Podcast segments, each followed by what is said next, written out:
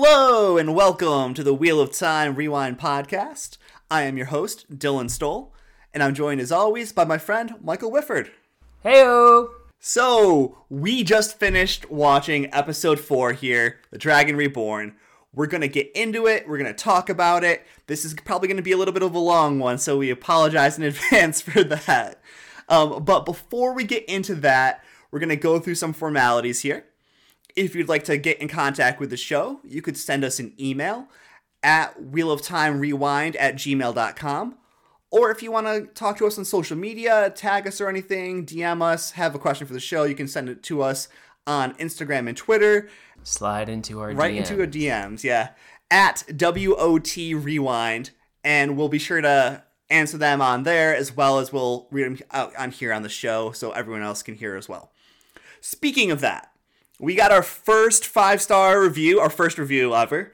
So I want to say thank you to Claire two one three eight nine two seven four six two nine one, who says Quite the number. Great show for Wheel of Time. Great podcast for everyone who loves Wheel of Time. I've read the books twice and I'm excited to watch the Amazon show.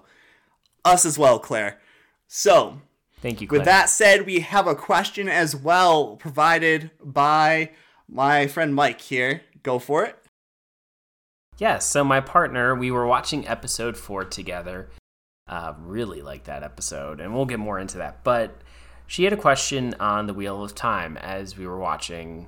She was like, "Wait a second, what is the wheel? Where they? Where is the wheel? What happens if someone finds it or it gets broken?" And so then I realized, oh, she thinks the wheel is an object, like some magical item. And I could definitely see where she would get that interpretation. And so I just wanted to quickly just talk about how, for the Wheel of Time, it isn't a magical item. It isn't like Excalibur, you know, a sword in the stone, but it's a concept. It's, uh, Dylan, you said something so beautiful earlier. It's Yeah, I said it was the fabric of the universe. It's basically like, you know, the mystical thing that makes the universe and time itself go round.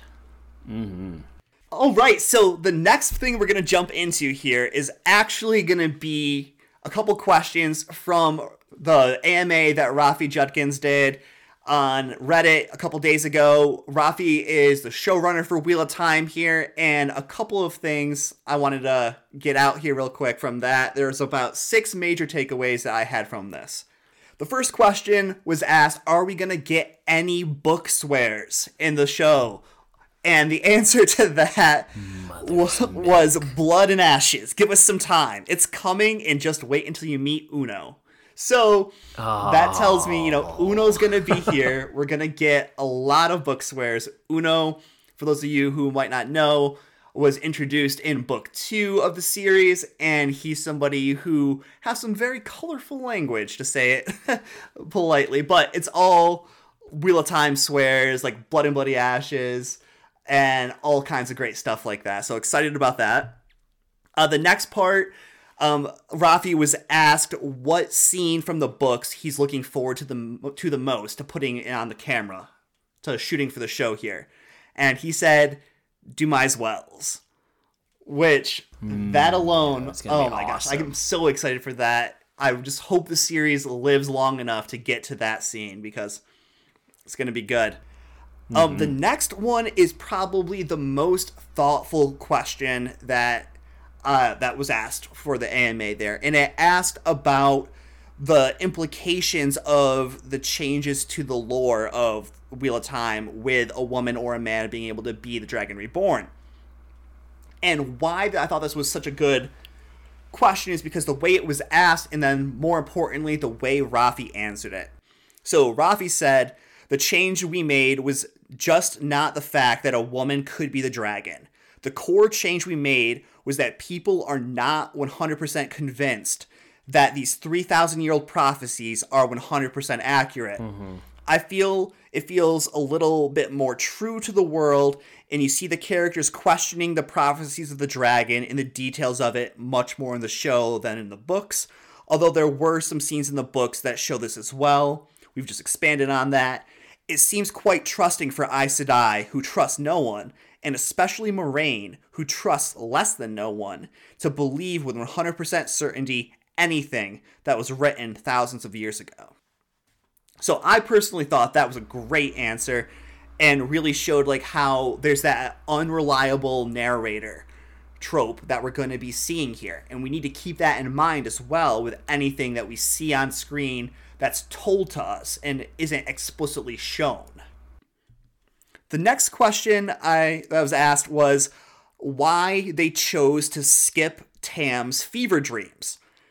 And why this was a good question mm. is because, again, Rafi's answer, his answer was, Did we?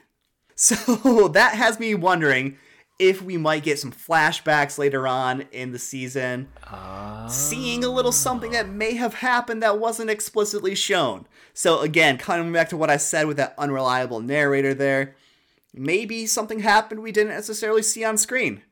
We'll see if it comes back around. Yeah, because we never saw um, we never saw Rand and his dad coming down. We just saw them all of a sudden they were there in in Emond's Field, yeah. In the two rivers. And then the last part here, there's two more questions. Uh, the first one was about Loial and bringing him to the screen here because to be completely honest, we've gotten some shots of what appears to be Loial and it has me a little worried about how it looks. But uh, what Rafi had to say about Loial is that the actor who plays Loial, um, Hammond, I don't know his last name off the top of my head here, is incredible, and I've heard nothing but great things said about this actor. So I'm excited to see his portrayal and kind of see if it makes up for the funky looks. But what Rafi said was that with Loial being an Ogier, they didn't want to have to rely on visual effects to portray him on the screen because that would get so expensive and they could not include Loial everywhere they wanted to. So instead, they relied on practical effects so that they could have Loial in the series as a series regular and be much more involved as he is in the books. So that makes a lot of sense. That's yeah. Fair.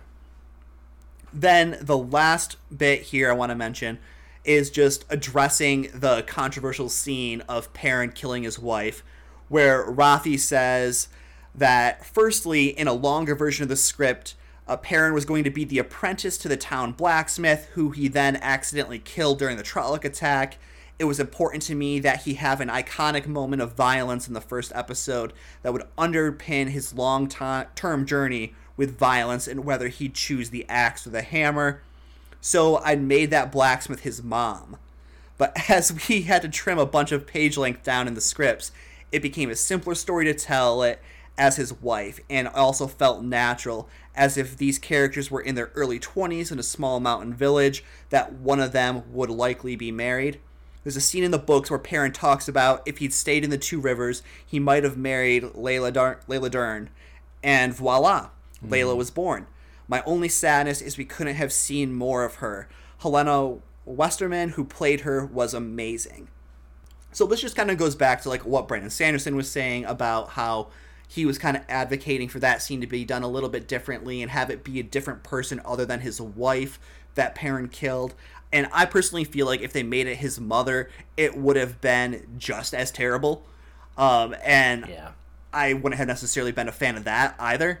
So Mm-mm. we got what we got, and we're kind of just having to navigate around that and see what comes of it in the future. Like I said, I just hope that the way that it was that they do it later on is they explain why she was so cold to him, and that we might get a little bit more explanation behind that there.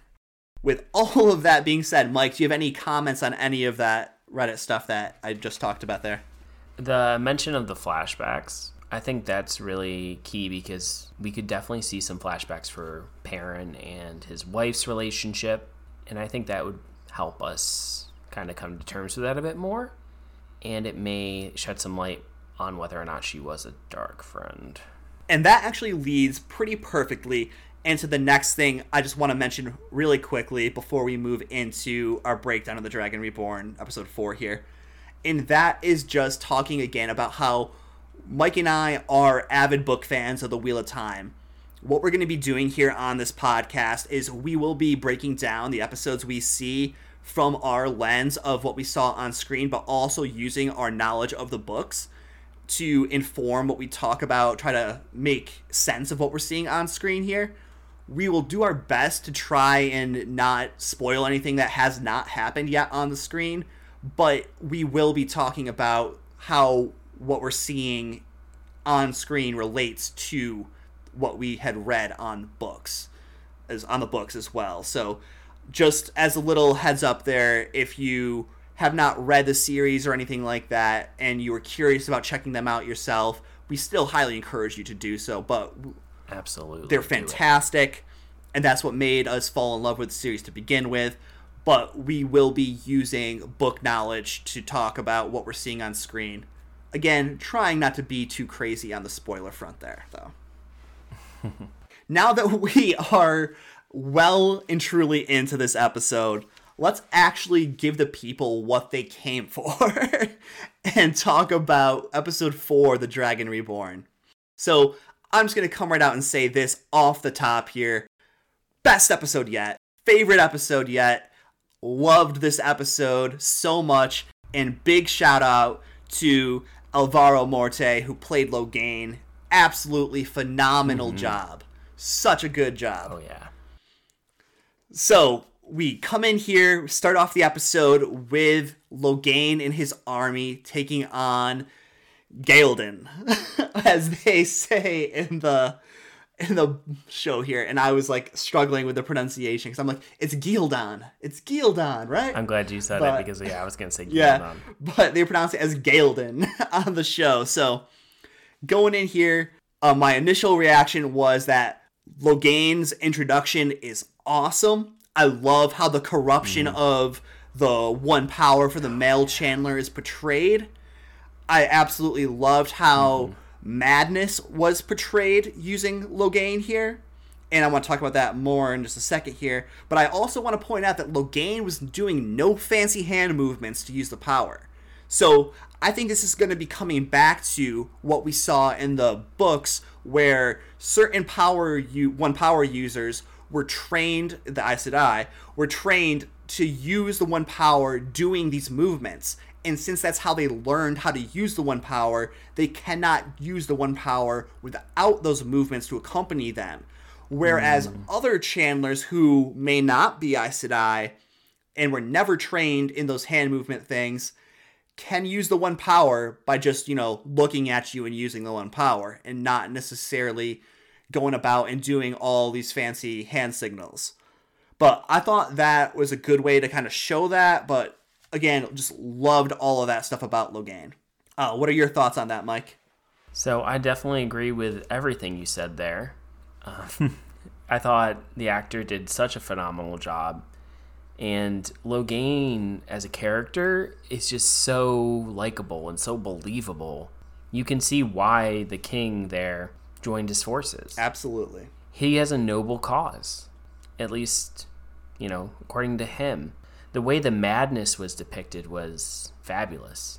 I liked the two voices talking to him. I liked how uh, side saidin there, you know, when he would channel, there was a hint of it being white and pure, mm-hmm. and then that black streak just jetted through yes. it. I like the art, like how the madness was arguing and trying to convince him to like kill the king, and how it made it sound like his parents and his sister betrayed him and maybe he killed them. He left you com- left that completely up in the air for you. And he just chose not to listen to him and he made it just made him so likable. And the music really punched that in too. The music during this part was just it's something I actually noticed when watching. I had one little thing about the scene though that I was wondering. Go for it, yeah. When we kind of jet into the city, and we're like, when the camera's going in, we see that it's war torn. Parts of the city are in flame. It. I was like, well, how is how? Do they have siege engines? Um, I mean, you'd see some guys fighting and stuff, and people running around, but it just felt very empty too. It did because, like, when Logain's army attacks later in the episode, they just seem like a rabble of men it didn't seem like there was mm-hmm. anything too fancy going on there. Who knows? Like maybe they left like their siege engines or catapults back at Ghealdan, but I don't know. Um, a few other things I want to mention about that, and I want your opinion on this, Mike, too. Is yeah. I agree 100% what you said about Logain. I love that they showed that Logain is not a bad guy. That Logain, Mhm. even though he's a male channeler, and everything the show has been showing us so far has been male channeler equals bad. Logain was not an evil person. He was he genuinely believes he was the dragon reborn. And then he spares the king's life, even though the king tried to kill him. And he was just such a moving speech at the beginning there, talking about how the last dragon broke the world, but I plan to bind it. And just Yeah. won his enemy over to his side. A couple quick things here before we move on from this scene as well um, is i took advantage of the amazon x-ray feature. Not sure if you did for this. There is a name associated with the female voice talking to logain and the name is alusha salid and I have no idea who the heck that is supposed to be because as far as I remember from the books and hmm. again in the book series for Wheel of Time it is like 56,000 pages long in total. So there's a high chance that I do not remember every single name ever mentioned in the Wheel of Time. But Alusha Salid does not ring any bells to me. And from what Logain says later in the episode, it sounds like she may be a former dragon. Because he says when he channels, he, Quote, yeah, unquote. quote unquote, dragon. Because when he channels, he's like, I hear the voices of the previous dragons coming to me. But something I found interesting as well is that there is no name associated with the male voice of the corruption figures talking to Logain, just the female voice. So I just want to kind of keep that in the background and see if anything is built onto that later. Maybe I'm digging too much into this, but that's why we do it. That'll be interesting. Also, did you notice the male part had like a crown or something on his head? I did, yeah. His his head was not spherical. So it kind of makes me wonder, like, if it was maybe a peek at Lews Therin, because Lews Therin was Amyrlin back in the day. And as we have seen from promotional images of Siuan Sanche, she wears a crown of sorts. Anyway, so we go from this scene with Logain and to the scene of the Aes Sedai camp, where we have the Reds watching Nynaeve like a hawk, and Moiraine finally gets healed. so we have that going on. Uh, she's talking about Logain's strength with Karini there, and how Logain's strength and the cost of the energy to that she's expending to shield him is just affecting her and taking this toll on her that you just like see on her, on Leandra, and when she releases her shield on Logain later on, you just see the effort it's taking to contain Logain. Meanwhile, Logain is sitting there, not a bead of sweat on his brow, and that's really ruffling Liandrin's feathers there. And I really liked how Liandrin wants to gentle him on the spot, but Karini put her in her place and is like, no, you know we can't be doing that. Like, he's to get to the Amyrlin seat in the White Tower, and he'll have a trial there. We're to follow this by the book. But Moiraine is back in action, wanting to see what Logain has, and quickly inserts herself into the shielding core there. So the couple breakdowns I had from this scene here is I got the, like the sense, you know, that the other Sedai, other Aes Sedai might not like Moiraine that much, and like she's kind of portrayed as a little bit of an outsider with the book series there. Um, but that also it seems like when Stepin is training with Lan, he's kind of like digging at Lan as well, trying to get more information from him too. So it seems like everybody wants to know what Moiraine's been up to. What are your thoughts on this opening scene where we see Moiraine finally get back out there? Thought there was a ton of Easter eggs for fans of the book within this scene. Nynaeve wearing the green and yellow. Thought was that that was a great outfit. um, I like that she stood off to the side. She didn't really want to associate herself at all. And I liked how Karini, which is also a throwback to the books, Yeah. um, to an Aes Sedai in the book series, She meets a similar fate there. yeah. I thought it was really interesting how they talked about power levels. Yes. Having to shield Logain in pairs and how only four of them were strong enough to do so, it was a hint at you know the power levels of the Aes Sedai there, which I think is plays a big big role later on. And I like how the Reds admitting to well, not coming out and admitting to doing wrong, but Liandrin's basically admitting to doing wrong because saying how they want to, like you said, gentle Logain on the spot. And then um, says, you know, you're not supposed to do that. And then we already know that they've already done it. Right, and that's talked about later on in the episode as well. That mm-hmm. there's rumors the Reds have been gentling men across the countryside, but Liandrin would never dare cross the Amyrlin seat, except the Amyrlin's not here. So yeah. We'll talk about that in a bit, but yeah. I thought it was a great scene, yeah. I did too. I loved how the shielding looked. Me too. Like when that layer, it was like a layer that just between the person and the source. So the next scene that this jumps to is we get back with Perrin and Egwene with the Tinkers, the Tuatha'an. And Perrin, I have written down, Perrin is paranoid because he doesn't like the Tinkers he doesn't trust them.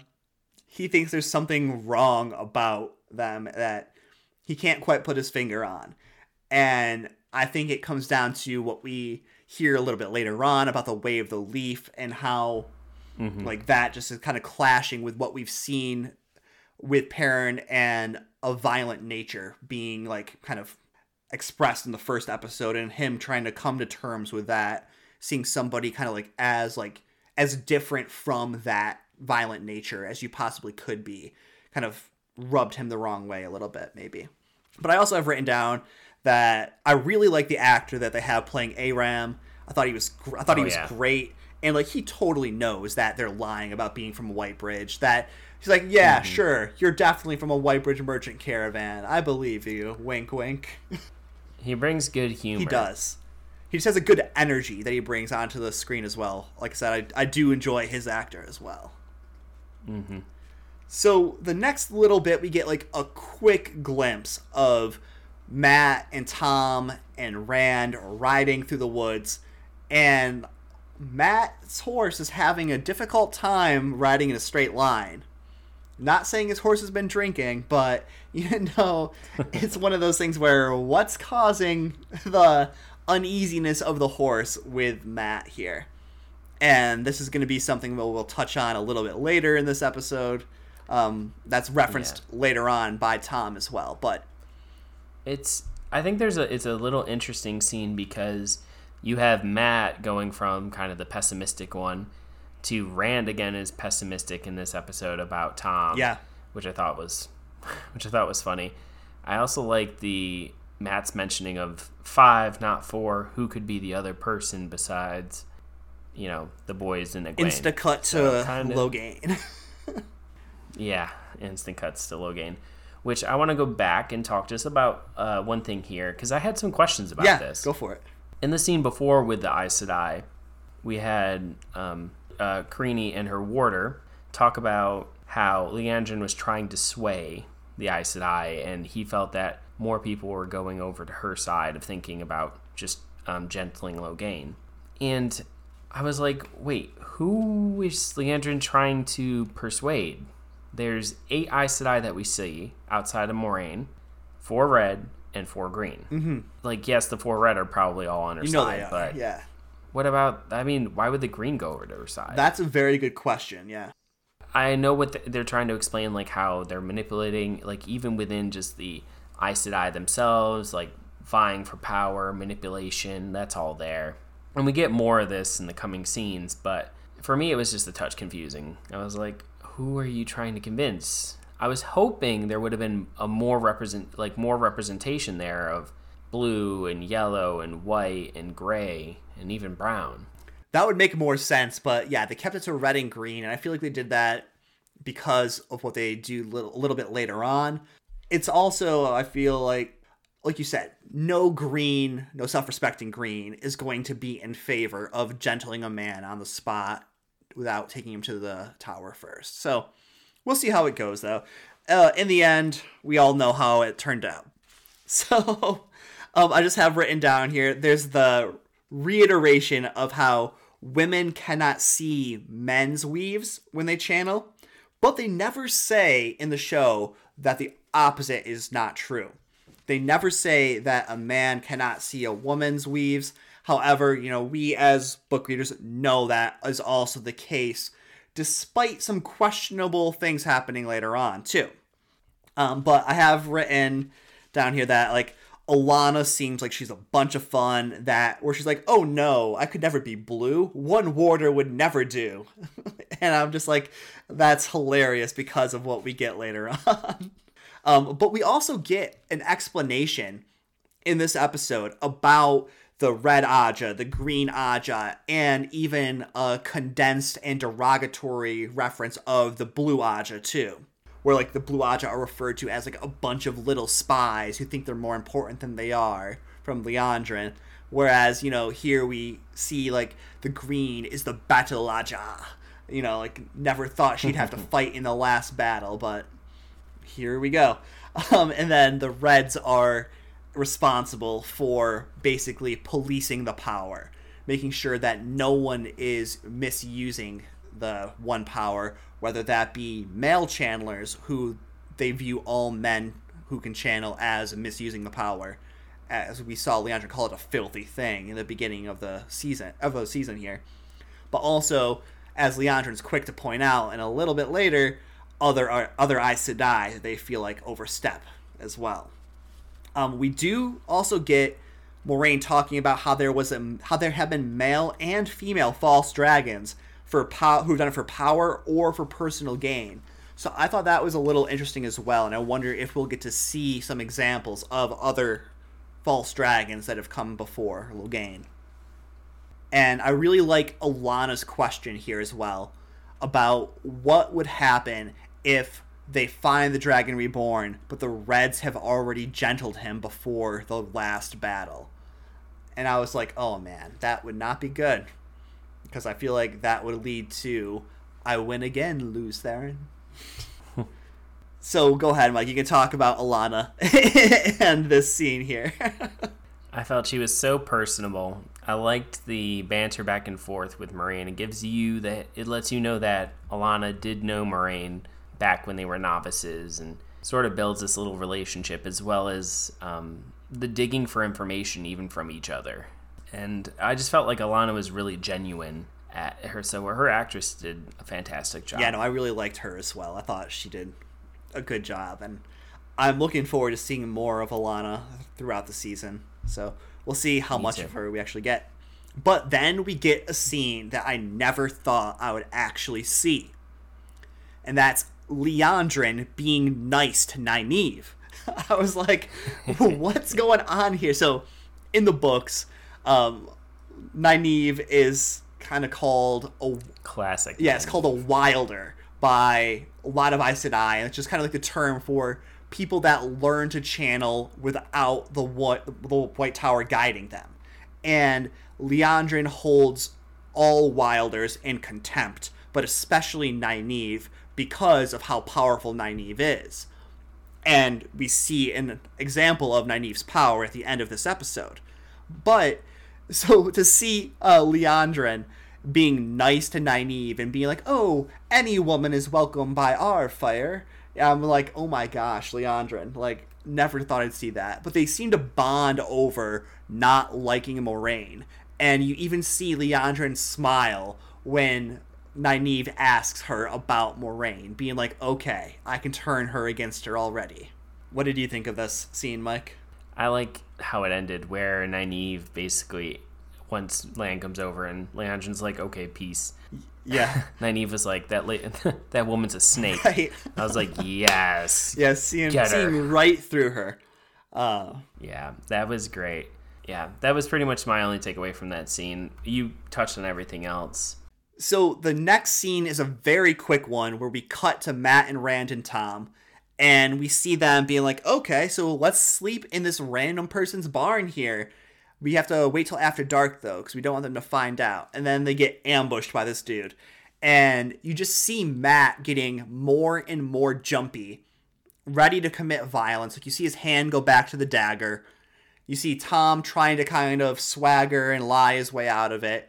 And then I have written down like Rand is like the diffuser, the voice of reason in this part, where he's like, hold up, hold up, hold up. Wait, we were lying to you. Here's the truth. Have mercy on us. and Took the words right out. Yeah, it was. I thought it was a really good example of Rand just like identifying the situation and just being the person who does step up and just like I thought it was a, a nice little scene there and like we see this in the books a lot as well where like Mat and uh, Rand will kind of like sleep in barns while they're traveling and they'll like offer to help out with manual labor in exchange for sleeping at the barn and everything here. We jump right back into the Aes Sedai camp here and we get like our first little spat in this episode of Lan and Nynaeve, where Lan's like countering Liandrin's offer of going to her fire. He's like, "You're welcome at our fire too, as long as you don't push anyone into it." and just yeah, like the banter. yeah, I, I love the little like little tongue in cheek going on there, and I thought that was really cool.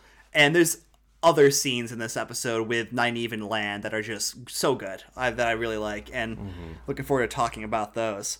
So we get into the Tinkers and Perrin and Egwene again, and a more thorough explanation of the Way of the Leaf, which is, you know, the non-violent kind of religion, kind of just lifestyle that the Tuatha'an follow, where they just kind of the leaf falls wherever the wind will blow it. Like it does not try to resist the wind when it goes after it or anything like that. And just like they kind of look at it like what will happen will happen.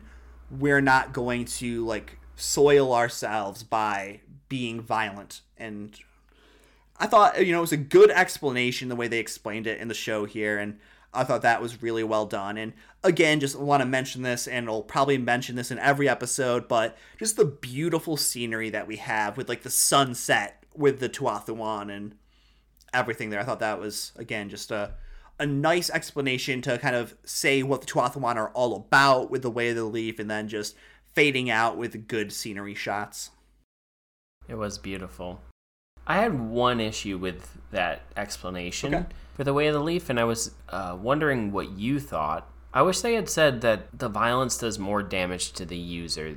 They kind of said it in like a roundabout way, but I wish they'd come out and said when you like they do in the books, like the the that violence does more damage like psychologically to the person who does it than to like the item Yeah, I mean they they do a good job about that in the books, but again, like for a TV show adaptation that we're seeing here, I thought they could have done it a little bit better, like you said, but I thought it was okay.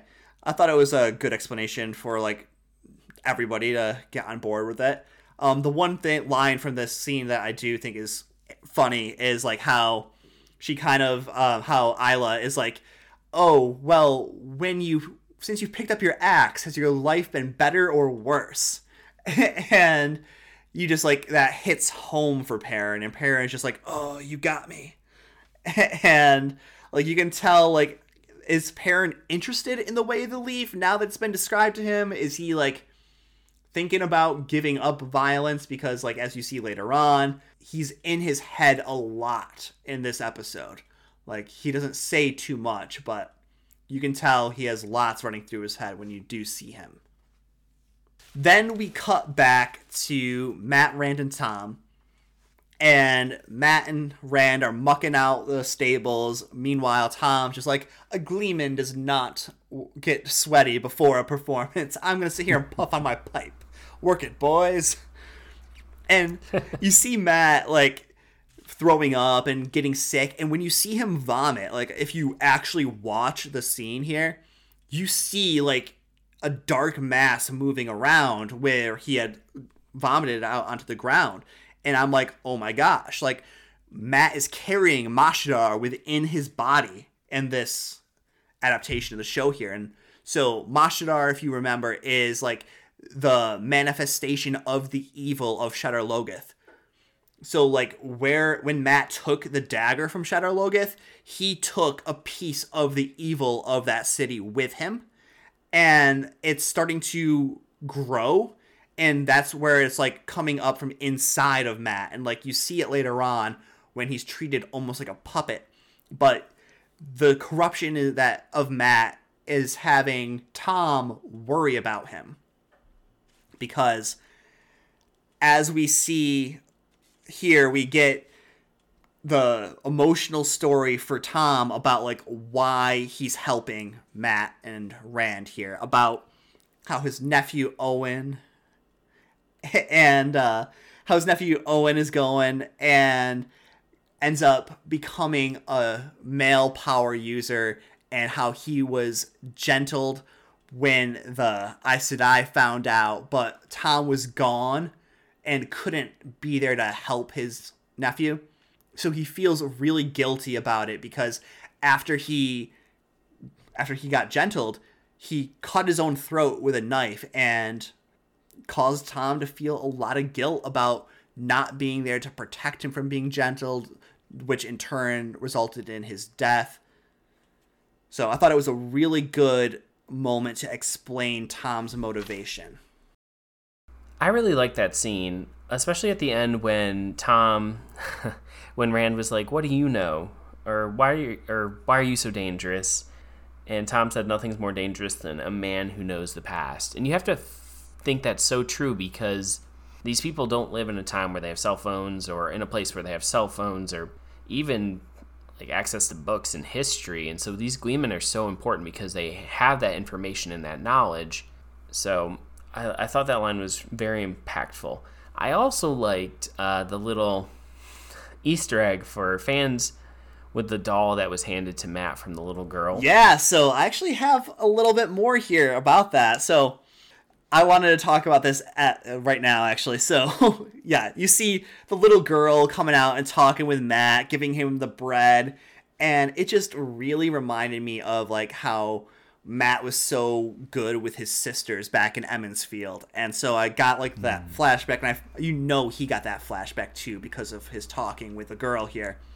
But he gets a little doll, like you said, Mike, and the doll is Birgitte, who is one of like the famous heroes of in the Wheel of Time, who is attached to the Horn of Valere, which again we'll try and get into like a magical horn that summons famous heroes of the past. Um, and so mm. Birgitte is like a famous archer who like never missed her shot and everything like that. And there was so much going on in that scene as far as Easter eggs where the little girl was like, Birgitte protects me while she sleep while I'm sleeping, and Birgitte's always wanted to see the world. And I thought it was really nice little foreshadowing bits there and just little Easter eggs there. Um, the other part I want to mention real quick, Mike, is again, I took advantage of Amazon's X-ray technology here, and I looked at mm-hmm. who the girl, little girl, was called on X-ray. The, the oh, no. she's named Helga Grinwell. Oh, but but if you look at the subtitle, because I'm watching this all with subtitles on now, and I mm-hmm. highly encourage you to do this as well. If you watch it with subtitles, the name of the little girl is Els. So like Els Grinwell, like the like the girl from the books, who. Oh man. Yeah, so she won't be running off to try to join the Aes Sedai in this adaptation. Alas. Not happening. No, I thought that was just like a nice little uh, little shout out to book readers again there. But I thought it was interesting how in the subtitle she was named one thing, but in the X-ray she was named another. But I think it might just probably be an error of some kind, but interesting for sure. But yeah, like you said, that last line Tom leaves us with, where he's like, We call ourselves Gleeman because a silly name makes us less frightening nothing is more dangerous than a man who knows the past. I was like, preach. That's a such a good like line to just leave it there and just mm-hmm. leave it hanging. But then we get back to the Aes Sedai camp where the warders are surprisingly fun. Yeah, this scene is great. but like Stepin gives us a brief definition of the Aes Sedai where he's like, "Oh, Aes Sedai means servant of all in the old tongue, which we touched on that a little bit with our World of Robert Jordan episode, where I talked about how this was talked about there as well. Um, but um, and Nynaeve's like, well, if they're the servants of all, what does that make you? And Lan's like, proud. And then Alana's two warders are like, tired. Mostly tired. and then Alana walks by, gives them the eye, and they're like, "Yeah, we're we're tired. We're we're definitely going to sleep." Wink, wink. And so they get off and run with Alana. Thruple. And Nynaeve's like, "They they're not all three of them? No." Meanwhile, Stepin's just laughing at her. Yeah. But uh, I gotta tell you, man, the very next scene had me really worried because Alana's getting freaky with both of her warders there. And then when Lan's like, you know what? I'm tired too. And he walks off to Moiraine's tent. I'm just like, oh my god, please do not have Moiraine and Lan get together. And I was like, don't have that happen. And I was so worried they were actually going to do it, especially when Moiraine's like reaching over, grabbing Lan's hand. And I'm just like, no, no. and he's like, I shouldn't have drank. You get emotional when I drink. And I'm like, don't do it. But thankfully, they did not. I don't think we're gonna see them do that. I don't. And I don't think either. they're doing a really good job because it's leaving the impression to Nynaeve and a little bit to the often, au- audience at least, but I think more to Nynaeve that there is some kind of relationship there deeper than just Warder and um, Aes Sedai, and so it'll make it more impactful later on. Agreed. Like, so do you want to just like mention what how they explain that Warder's bond really quick as well? They in the in the show, Yeah, the show. or in the books. In the show. Well, in the show, they don't really explain it too much. I mean, there's little hints of it throughout, like when Lan feels something. Oh, no, or man, when, I was- uh, Moiraine feels something. The other person will feel it. I was more so talking about how Stepin explained it. How like it's more than a husband and wife. It's more than a mom and a child. It's more like it's just it's more. Like the bond that a warder and her Aes Sedai has is so close that it's beyond any other type of traditional relationship that exists. That was more so what I was talking about. I think that's that's a fine explanation for it. I don't really think we have to dig too much into that. But I will say it was interesting because when Lan comes in to talk with Moiraine, he's talking about the Dragon Reborn with her as an equal, it seems like. He's like as invested in this search as she is. Hmm. And so he's like, is Logain as strong as Egwene? He's 10 years too old to be the dragon. He can't be the dragon. And I just thought it was very interesting because that kind of gives you an insight into Moiraine's mind, where at this point in the show, she might, I think she thinks that Egwene is the Dragon Reborn. Hmm. Maybe hopes. I think hope is a better better way to do it. Yeah, good way to put it. Uh, But then we see Aram dancing with Egwene back with the Tuatha'an, and he's trying to get her to have fun and dance with him. And meanwhile, she's just like looking over, trying to watch Perrin, trying to feel bad for or feeling bad for him, and trying to get him probably to come and join in and not be so sullen. But you get some really good scenes here. Like uh, the 1st scene I'm just going to talk about is just finishing off Aram's scene with Egwene, where he knows that she still carries a flame for someone. He's like, she's staring off into the sun or into the sky, the stars, and he's just like, so who is he? Is he dead? Do I got a shot with you? and uh, Egwene's just like, no, I'd know if he was dead, basically. Um, just like she's still carrying a torch for Rand, despite everything that we've seen so far in this season. And I think that is interesting. And I'm really going to be interested to see like where that kind of goes in the show. But then we get a scene that I really like, and that is Ila talking about her daughter. So, what were your thoughts on that scene, Mike? I thought it was such a great explanation of the hardship of the way of the leaf. Mm-hmm. And because you see the the celebration, the zest for life when they're dancing, and then you hear her story of her daughter and why she does it, her motivation. And I think it's such a beautiful way to show that even though their life is so bright and vibrant and that's all you're seeing right now, there is still dark. And they have to have the strength and the courage to move on from that. And so I think for Perrin that's kind of also going to be impactful because even, you know, even though his reaction isn't necessarily that way, and he does question her mm-hmm. in a very like very strongly and and brings and gets her to see some good points I think as well. But it's definitely going to be a story that can stick with him as he struggles with his acts of violence and his choices between the hammer and the axe. Yeah, and like I just love the quote from Ila where she's like, "What greater revenge against violence than peace? What greater reve- what greater revenge against death than life?" And I was just like, that was fantastic. I love love the quotables that we're getting from this episode so far with both Ila and Tom here. But don't say that to a Trolloc, though. Yeah. oh, yes. Um, getting here to the last part with Aram and Egwene again, kind of jumping back to that sequence there.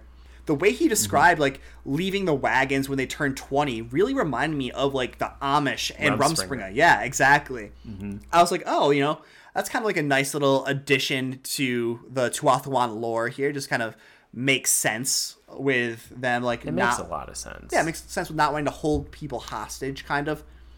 But it also really makes me wonder, like, how a certain scene that will happen later on in book four um, will be received.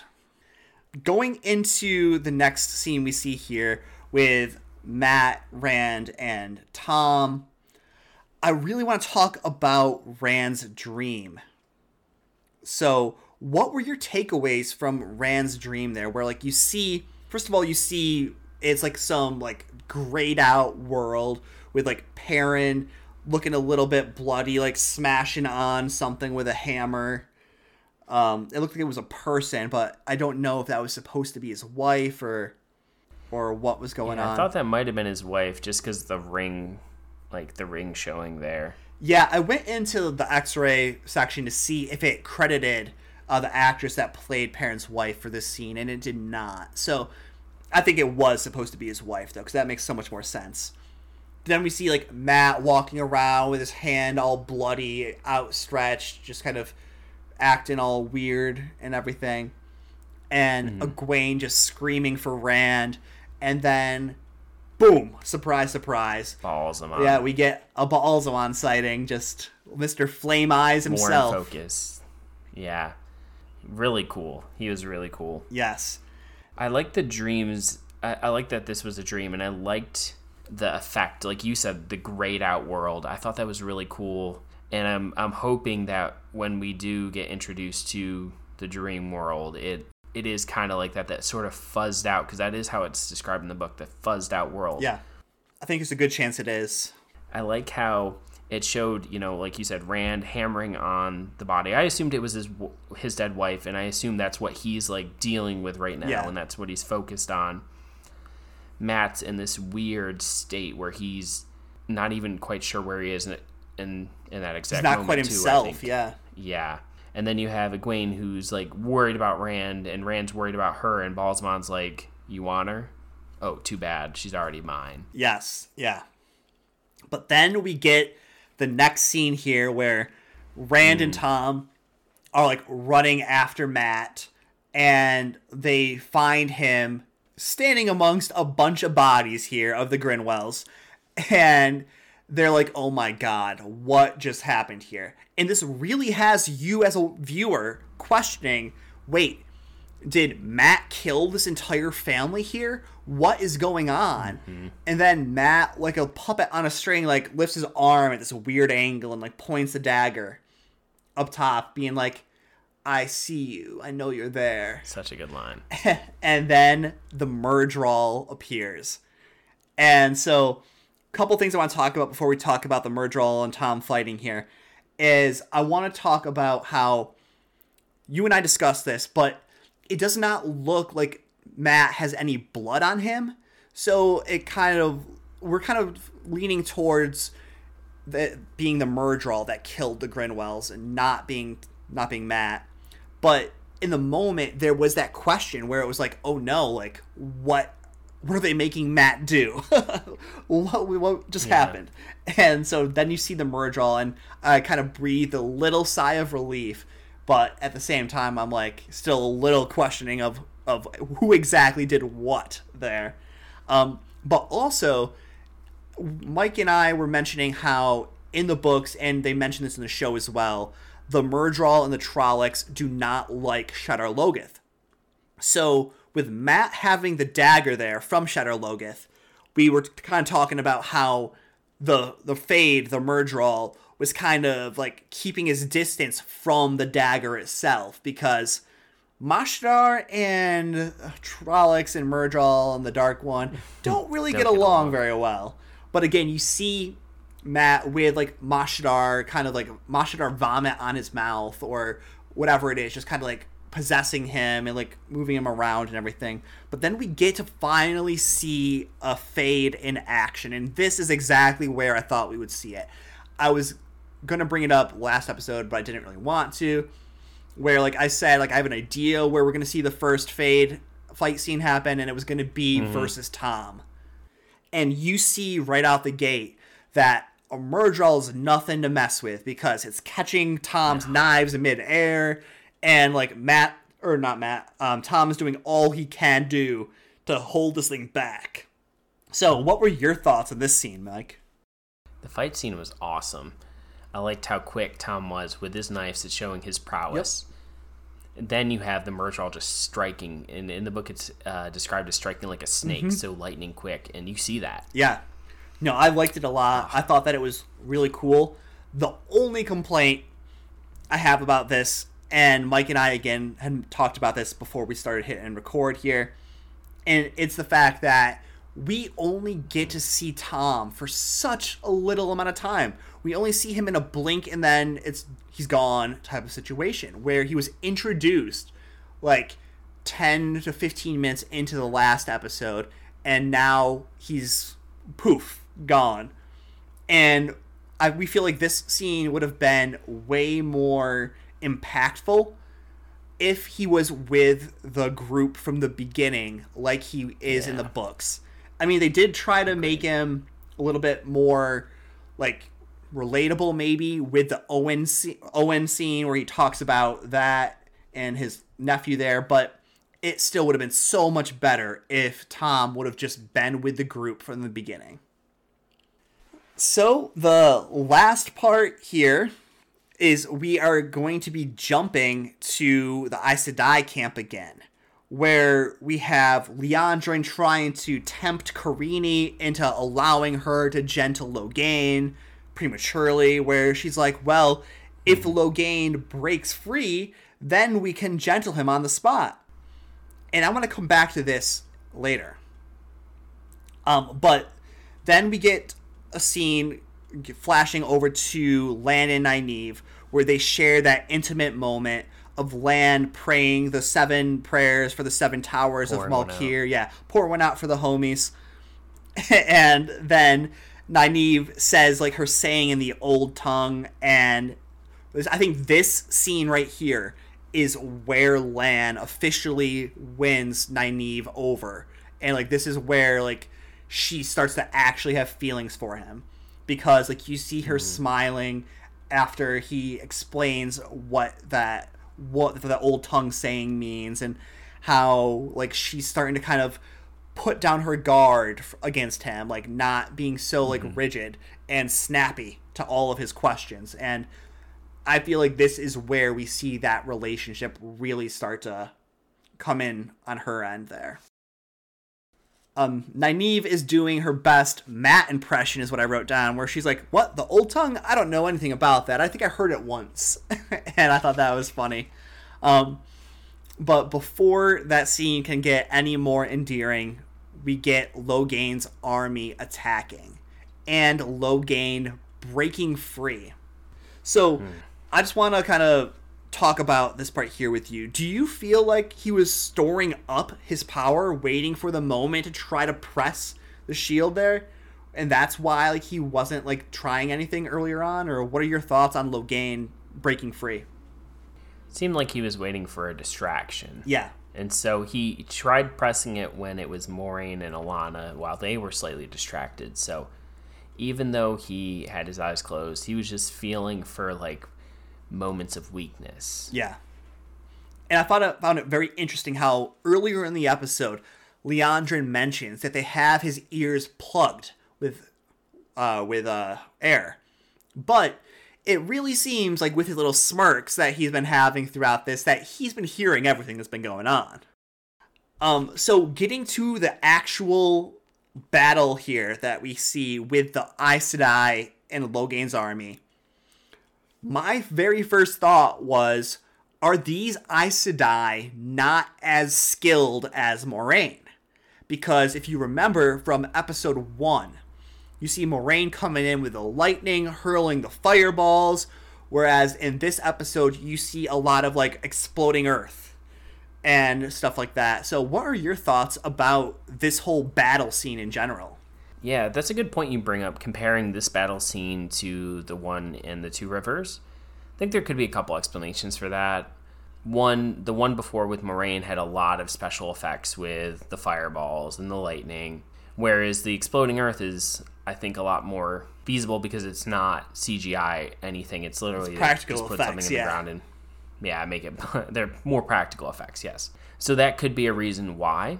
Also, too, like you brought up, um, you know, we do know that most of those Aes Sedai with them outside of Alana are weaker than Moiraine, so maybe they can't, or maybe they're not as proficient. So those are some things there. I think overall the scene's really cool. shows the importance of the warders protecting the Aes Sedai's backs. Definitely. I thought this scene did a very good job of saying exactly why Aes Sedai need a warder. Mm-hmm. And also why Aes Sedai travel in pairs. Because you see Yeah. The red sister gets shot with some arrows, and the green Aes Sedai go over and heal her while that's happening there. So, like, like you said, I think the different power levels might have been on display, and I think that was done probably purposefully, and I think budgetary reasons as well is why it wasn't as flashy necessarily. But you see very Moiraine coming in and confronting Logain, and she's like, mm-hmm. "Tell me why I should believe you're the Dragon Reborn." And Logain's response is, "I hear voices in my head." and she's like, "You're crazy. I'm putting you in the ground." So I like how his argument again for like why he's the Dragon Reborn was like to to emphasize his madness. And I love how Moiraine's like, "What I want is for you to realize that those voices, that's madness, and it's creeping into you already." And you're gonna be a candle next to the burning sun that is the real Dragon Reborn and I was I was like, okay, so Moiraine and Logain are about to throw down here, Channeler versus Channeler. I was really hoping to see Me it. too. But then Kerene like blasts Logain back. They all link up and they start trying to shield him again. And then I had a little bit of a qualm with this next scene here, but the more I watched it and the more I thought about it, the less of a d- big deal that I thought it was. Because what this scene is is when they're trying, when all three of them, Liandrin and Kerene and Moiraine, mm-hmm. are trying to shield Logain. Logain fires those like shards of power at them to try to kill them. And Kerene like shoots her shield out to protect Moiraine and Liandrin and basically sacrifices herself. And I had a bit of a problem with that because I was like, is she seeing this right now? Like, how'd she know to block? And the more I watched it and the more I thought about it, I felt like she could feel her shield break. And she just had the feel, then she knew Logain was going to lash out at them. She didn't know with what or anything. So she th- just threw the shields up. And that's when, you know, she took one to the chest there. And so Yeah. that was kind of my like struggle with this scene here at first because I'm I'm really wanting the difference in Saidin and Saidar to like be clear and evident in the series here because of how important that is in the books. But as viewers, we do need to be able to see both. So I do like that. Yeah. Even though we can't channel, we can still see the waves. Um, and as soon as Kerene goes down, it flashes to Stepin her warder, and she you can tell like he just wants blood, and his bloodlust foolishly almost kills everybody because he comes in jumping in trying to kill Logain with his axes while they're shielding him again. And it's just like why are you doing this man? Like we shouldn't have you trying to put an axe into a male channeler's hands because he can do bad things with it. Well, head. well into his Yeah. head. But like we see what happens. Like Logain grabs the axe with the one power underneath the shield and then uses the power to fling pieces of the axe everywhere like attacking everybody and severely injuring people and before we get into the scene I just want to talk about this part here where Moiraine and Liandrin are shielding Logain, and Moiraine's like, "Careful, Liandrin, don't burn yourself out." And this is the first reference we've had of that using too much of the one power can hurt you. And so I really liked that this was a reference to that, but also what a change for Liandrin. Like I have it in here is Liandrin being likable? Like she's willing to burn herself out to get revenge for Kerene against Logain? Like this is not the selfish and shrewd woman that we have from the books. So I kind of like this change for Liandrin a little bit. Mm-hmm. But then when Logain flings the pieces of the axe everywhere, he made one mistake, and that was hitting Lan. Because I feel like if he did not cut Lan's throat with the explosion of the axe there, that Nynaeve would not have been able to channel and save everybody. But he did. He cut Logain's throat with it, or he cut Lan's throat with it, and Nynaeve is like Super Saiyan, and goes out and heals everybody, like has a mass heal effect spell basically. And this part here I have written down as Nynaeve Unleashed, but the again going back to the seeing of the weaves here, and I've seen this discussed so many places. I'm but I still struggle with it. I'm like Logain is seeing what's happening, but what are your thoughts on this scene, Mike? So I did think it was really interesting that Logain could see the impact there. There was a couple other things in that scene that I had some issues with. One, they were I guess they were trying to shield Logain when he got those pieces of the axe and flung it out. And it almost looked to me like he was shielded, and if he was, then it should have cut him off from the source. So that part I was a little uh, skeptical of.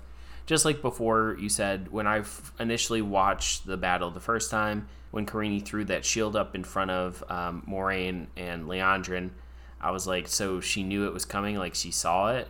But it makes sense that it could just be like a react, like she knew something was probably coming to get them since they were trying to shield him, and her shield had broken. But the ending there with Nynaeve healing everyone thought was cool, and I really like that it showed again the power difference Yeah, between like Nynaeve and even the other Aes Sedai. And for Logain to be able to see that, I think they're just trying to show like that's just how powerful she is, and to also connect back to you will be but a candle to the sun that is the dragon. Yeah. So the other thing I want to mention is like what I've seen online. And, like one of the writers from the show has responded about to this criticism of uh, Logain seeing Nynaeve's weaves on Twitter. And what they said is that Logain did not see Nynaeve's weaves. What he saw was the effect of those weaves. Like he saw, Oh. like with Nynaeve being unfamiliar with the one power, he saw the light that was created from this weave that Nynaeve formed. And just like the way that Nynaeve is like doing this is all by instinct right now because she has no Aes Sedai training. So what the writer said is that Logain was seeing the bright light, so he was shielding his eyes. You weren't wrong there, but he, the light was from the healing taking place. It wasn't the mm. weave itself. And so he didn't see the weaves, he saw the effect, which I thought was much more reasonable because like everybody saw the fireballs Moiraine was hurling in episode 1. Like you didn't need to be a female channeler to see those. But mm-hmm. like again, it just that something about that last scene there. I thought it was amazing. I love this scene, especially because I haven't gotten to my favorite part of it yet.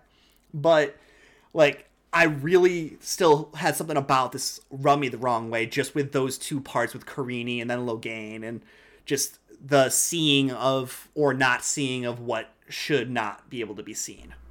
Yeah, it's hard to it's hard to tell, and I think a lot of times we're gonna feel like they can see them if they react in any kind of in any way, shape, or form. Yeah, But I'm sure they're gonna offset it once if we ever have like more male channelers or you know seeing the weaves and they're not seeing it as it's happening. So I, I do hope we get some of that too.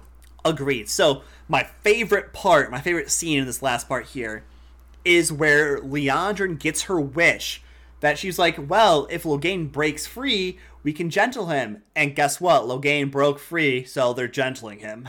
so Almost like it was almost like it was planned, because that's why I wanted to circle back. I was like, I thought it was kind Yeah. of funny that he could break out when two sisters were shielding him. and one of them being Liandrin.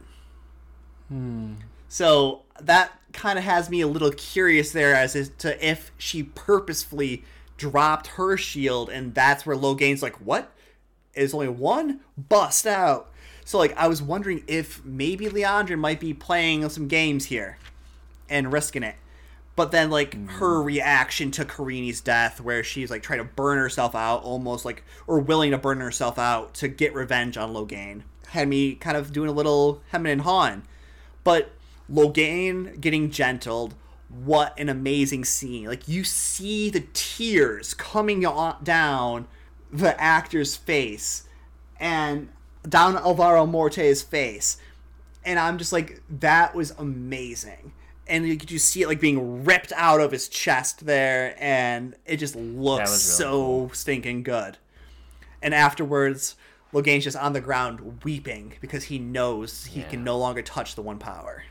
I did think it was a little weird that her cheeks were glowing. Well, that was the burning of herself out, like the handling so much power Oh. that it was starting to That's like what you took that as? Well, that's what it was because like when Moiraine was talking about the hey, careful, don't Yeah. burn yourself out. You see, that's when like her cheeks were glowing, and because I feel like Liandrin was handling so much power from all these different Aes Sedai, like that's that's what I took it as was how much she was holding.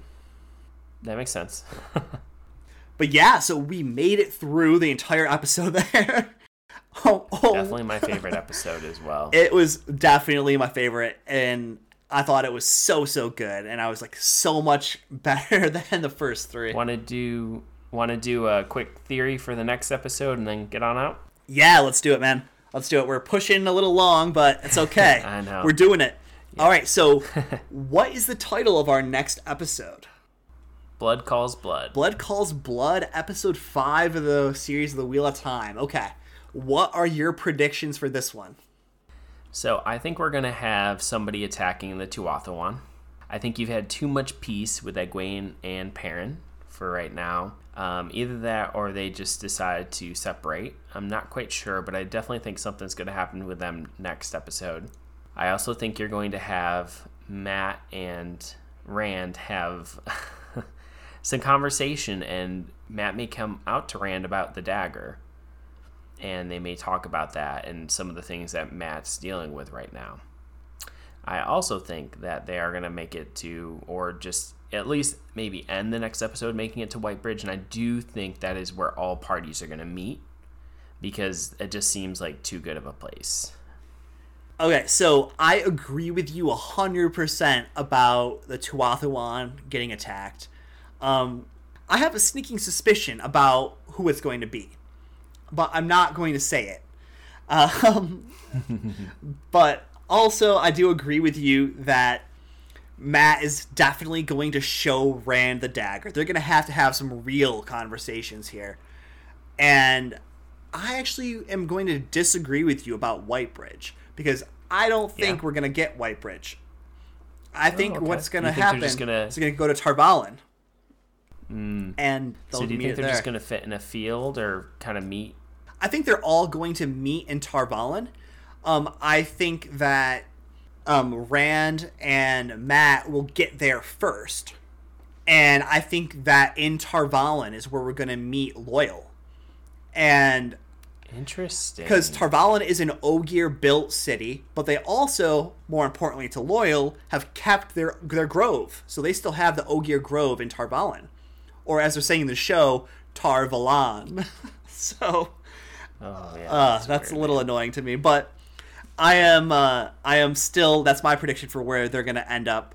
Um, I also think that now that Logain is gentled, now that his army has been disbanded by Alanna and her warders, and other Aes Sedai too, that that party's gonna move much faster. Um, but yeah, that's true. that's my prediction for. I think we'll end in Tarvalin for Mat and Interesting. for Mat and Rand. Well, that would make a lot of sense with the next episode after that being called The Flame of Tarvalin. Huh. I hadn't really thought of that as a possibility, but you saying it, that makes, unfortunately, too much sense. Well, I'm, And I'm thinking a lot of people are not going to be happy with that, probably. I'm thinking that Egwene and told Aram that her and Perrin were from We're Whitebridge. going to Tarvalon. And yeah, but they're headed to- towards Tarvalin as well. I'm going to keep calling it Tarvalin. I'm not calling it Tarvalon. Yeah, I know. Tarvalon. Yeah, you, you saying that, that makes too much sense. I guess you're right. I mean, I don't know if I'm right. We'll we'll find out on Friday. Well, I think I think that, I think you're right though that it won't be Whitebridge because they've been making too much mention to Whitebridge yeah. and as like just a place that they've been or they're from. And you're right, they're not heading in that direction necessarily. So Yeah, I mean, Amazon has an interactive map if you go to it on your phone or if you go to it on I have to download it to my phone apparently. Yes, it's Prime Video is the app, and you can kind of see on the interactive map where different things are, and that's helping inform my speculation that it's going to be Tarvalin. Okay. Oh, we did find out the uh, name for the last episode as well. Ooh, what is that? The Eye of the World. Ah, I I figured it was going to be that. I I did. Um, so that has me excited. yeah, me too. All right, though. So we have gone a little longer than usual, but we want to give you guys everything we can. Um, so again, feel free to reach out to us with any of your theories, any of your thoughts. Like, keep those memes coming, and we'll be posting them at least once a week when we launch our new episodes. Um, but until then, we'll see y'all at the next turning of the wheel. Goodbye. Bye.